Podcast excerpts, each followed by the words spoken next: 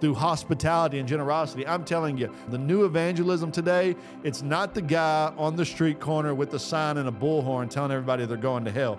The new evangelism today is hospitality. You will win more people at your dining room table than you will anywhere else. So, what if in 2024, to prepare for his return, you took some of that food out of your basement, you took some of that food out of your shelf, and you started preparing meals for your community? You started preparing meals for your neighbors, your strangers, the guy that disagrees with you politically. You invite him over your house, you love on him, you show him hospitality, you show him generosity, and you win him into the kingdom of God. Hey, so I want you to think for a second the state of California, right? The state of California uh, is basically on a fault line. So it's kind of, you know, infamous for earthquakes. And for decades, Californians and scientists they would they would try to predict earthquakes. Well, in doing so, man, countless lives were lost, um, millions, if not billions, of dollars into destruction every time an earthquake would happen. So finally, um, a guy comes along and says, "Hey, we know the earthquakes are inevitable, like the earthquakes are going to happen. So, what if we stop trying to predict when they're going to happen and we start preparing for them? That's exactly what they did. They started building buildings and building homes that were earthquake proof. They started running drills and regular rhythms in schools to help kids, you know, protect themselves from earthquakes. And, and in doing so, not only have countless lives been saved, but um, so has the the economics and the infrastructure of the state. And it's because they, they move from being a people of prediction um, to a people of preparation. Well, the same thing is, is true in the Christian life.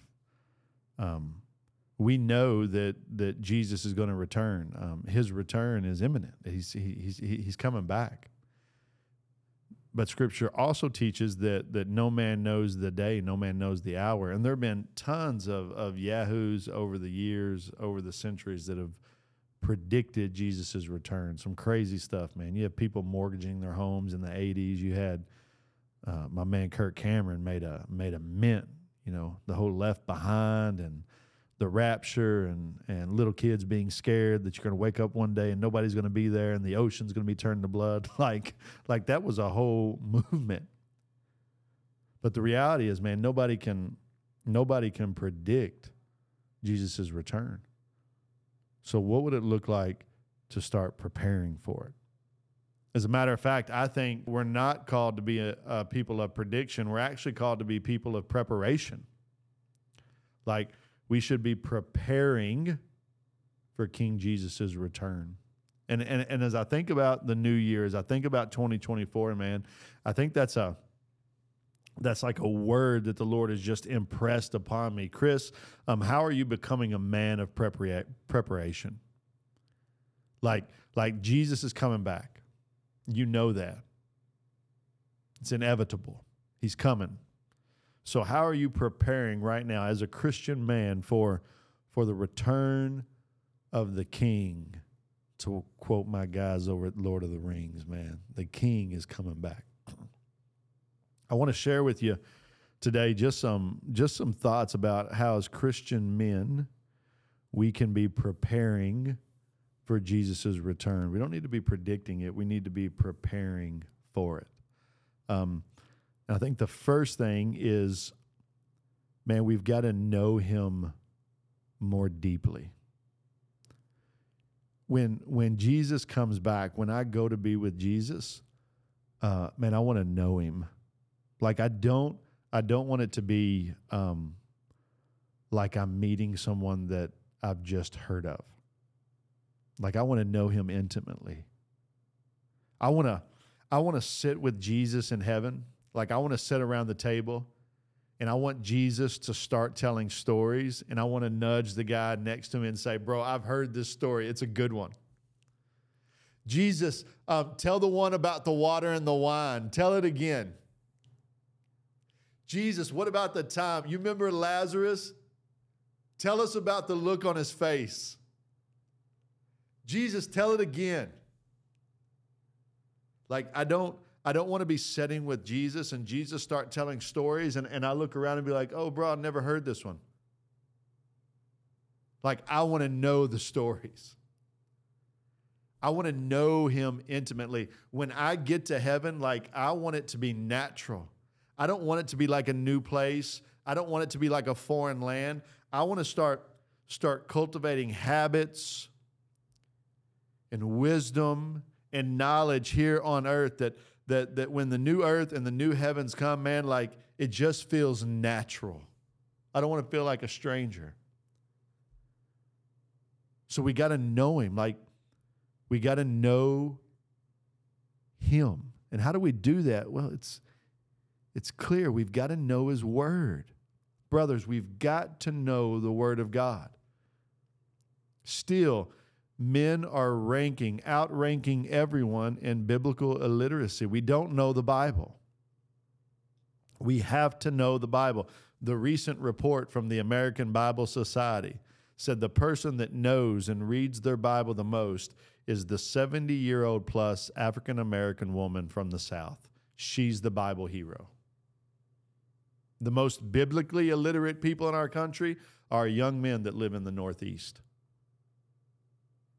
And I'm seeing it everywhere I go, every day, more and more men who have infinite access to God's word, infinite access to learn about who Jesus is.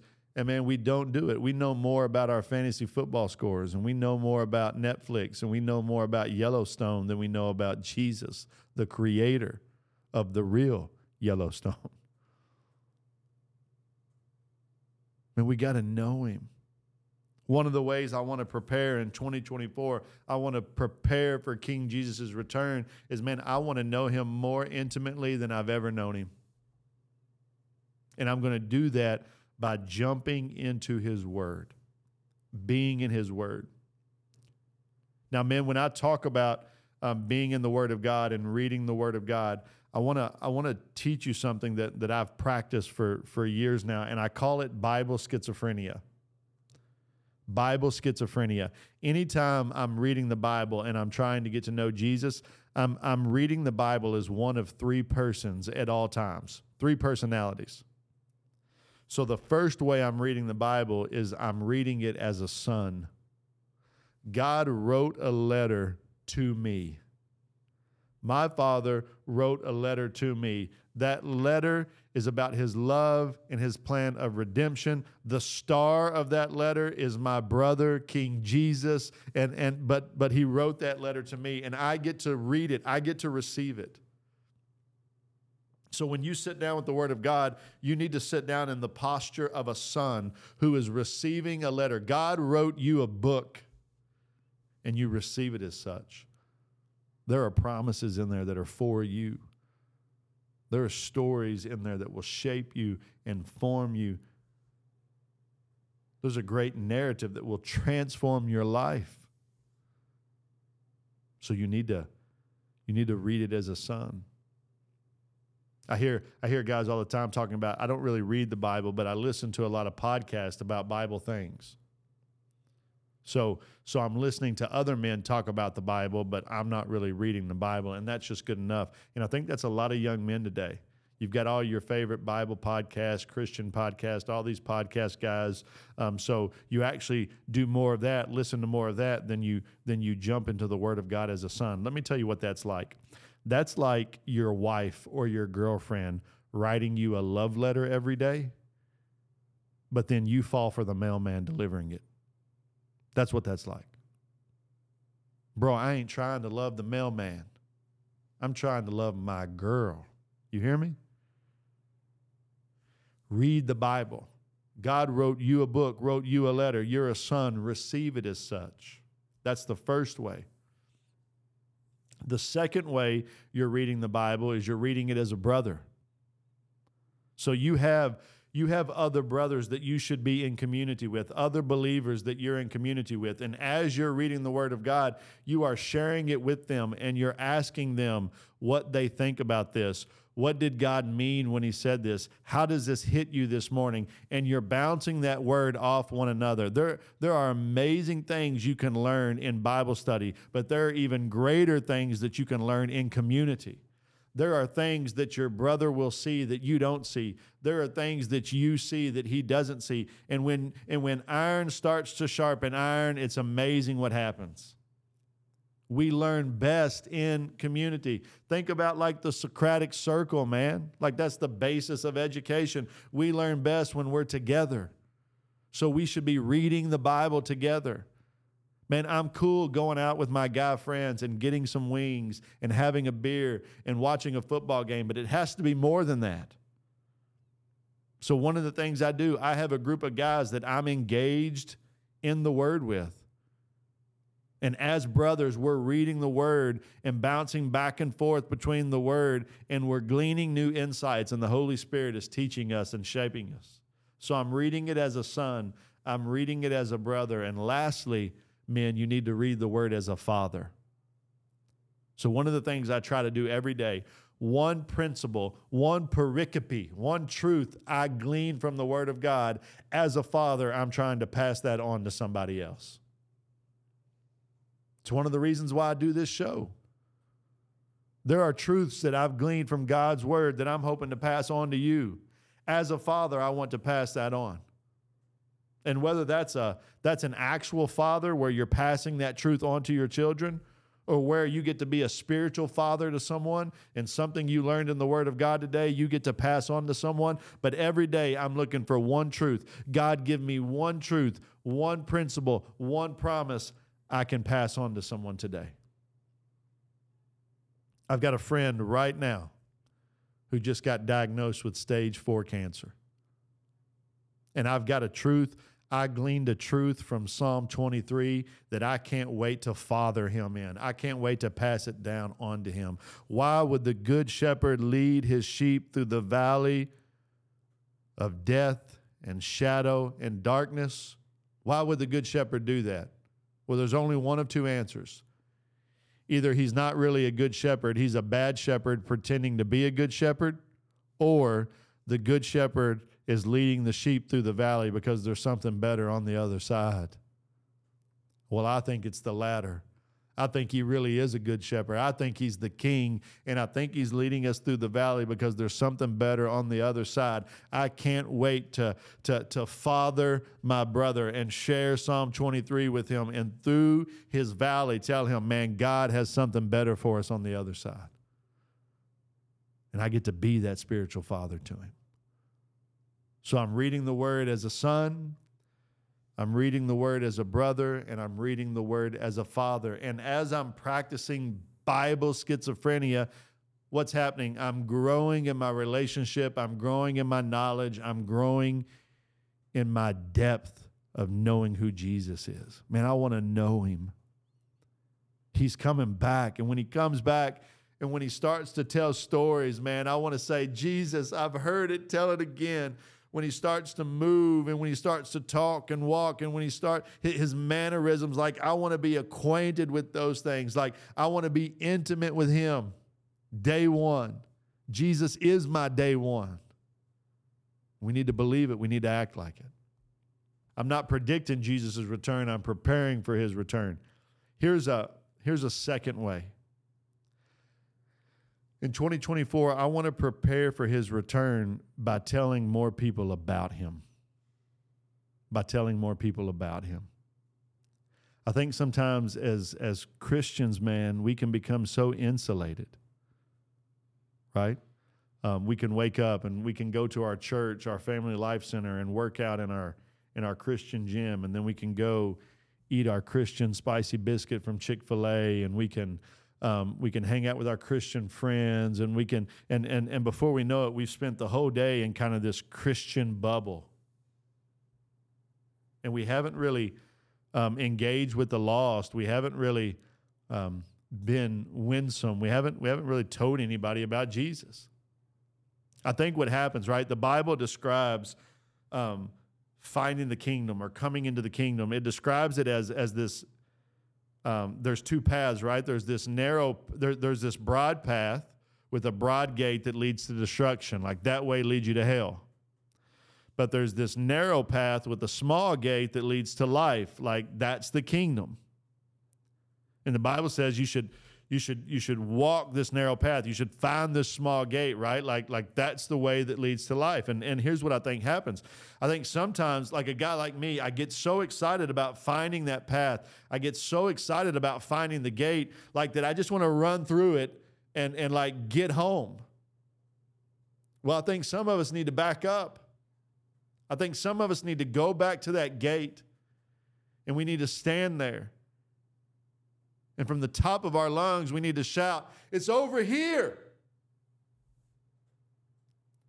Like I found the gate.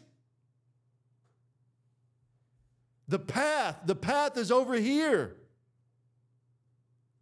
Brother, look at the gate. It's over here. Like, like I want to tell more people about him. I want to tell more people that I found the answer. That's why that's why Andrew is my favorite character in the Bible. Three times that I know of, and I've studied the New Testament a lot, three times we hear about Andrew. Andrew is Simon Peter's brother. He's my favorite biblical character apart from Jesus as a, as a given. Why do I love Andrew so much? It's because every time you read about him in the New Testament, he's bringing somebody to Jesus. The kid with the with a couple fish and some crackers, man. He's bringing him to Jesus. The Passover feast and those out of towners are they're going through the holy city and they're like, "Where's this Jesus people talk about?" And Andrew's like, "Oh, I know him. He's over here. Come on." And then the first time we meet Andrew, Andrew is actually the first one to meet Jesus. Andrew meets Jesus, and what does he do immediately? He runs and gets Peter. And he says, Brother, I found the Messiah. Come and meet him. Bro, Andrew is my guy. He's the one. Like, I bet when Peter got to heaven, the reception was amazing. I bet it was twice as loud when Andrew got there. I don't have to be Peter. I don't have to be Paul. Let me be the guy bringing Peter and Paul to Jesus. That's what I want, bro. I don't have to be the next Billy Graham.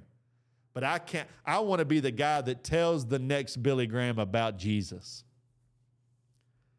So I want to stand at the gate. Man, 2024, I want to stand at the gate and I want to say, over here, like I found it. The way that leads to life, everlasting life, it's right here. That's how I'm preparing for Jesus' return. 2024, man. I don't know. I don't know when he's going to come back. I don't know if it's tonight. I don't know if it's 10,000 years from now. I know we are living in the end times. It is the last days. I mean, you see signs of it everywhere.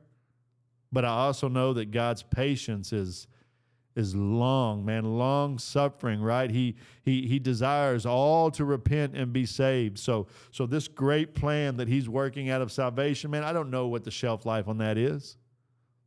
But I know this, Jesus said, I'm coming back. And we just got done. We just got done in the season of Advent, right? The Christmas season. That was that was a month or so ago. It was great. The word Advent literally means the coming. So we celebrate that first Advent when God incarnate, the God man Jesus Christ came to be with us, baby in a manger. You know the story. The heavens open up and the and they're singing, right? Good news of great joy for unto you this day in the city of David a savior has been born. Like we celebrated that. And the first advent was spectacular. Let me tell you, the second advent is going to be wild. It's going to be crazy. Heaven's going to open up. Jesus is coming, man, on a horse. He's got two tattoos on his thighs. You said, Jesus don't have tattoos. Read it. Got two names written. And listen, that second advent is going to be awesome for some people but it's going to be awful for a lot of people. I need that to hit home for you. That second advent is going to be awesome for everybody that Jesus says, Sheep, come over here.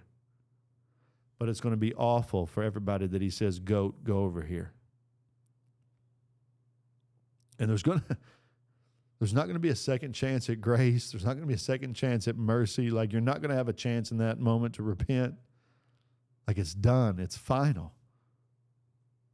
The judgment's coming down. So I love how we just came out of that season of first advent. But listen, the season of second advent is coming. Man, what are you doing to prepare for that? You need to know Jesus. You, you, you need to make sure you're one of his sheep. If you do anything else in 2024, man, make sure you're one of his sheep, that you're in the shepherd's flock, bro. And then, secondly, man, let's tell people about him.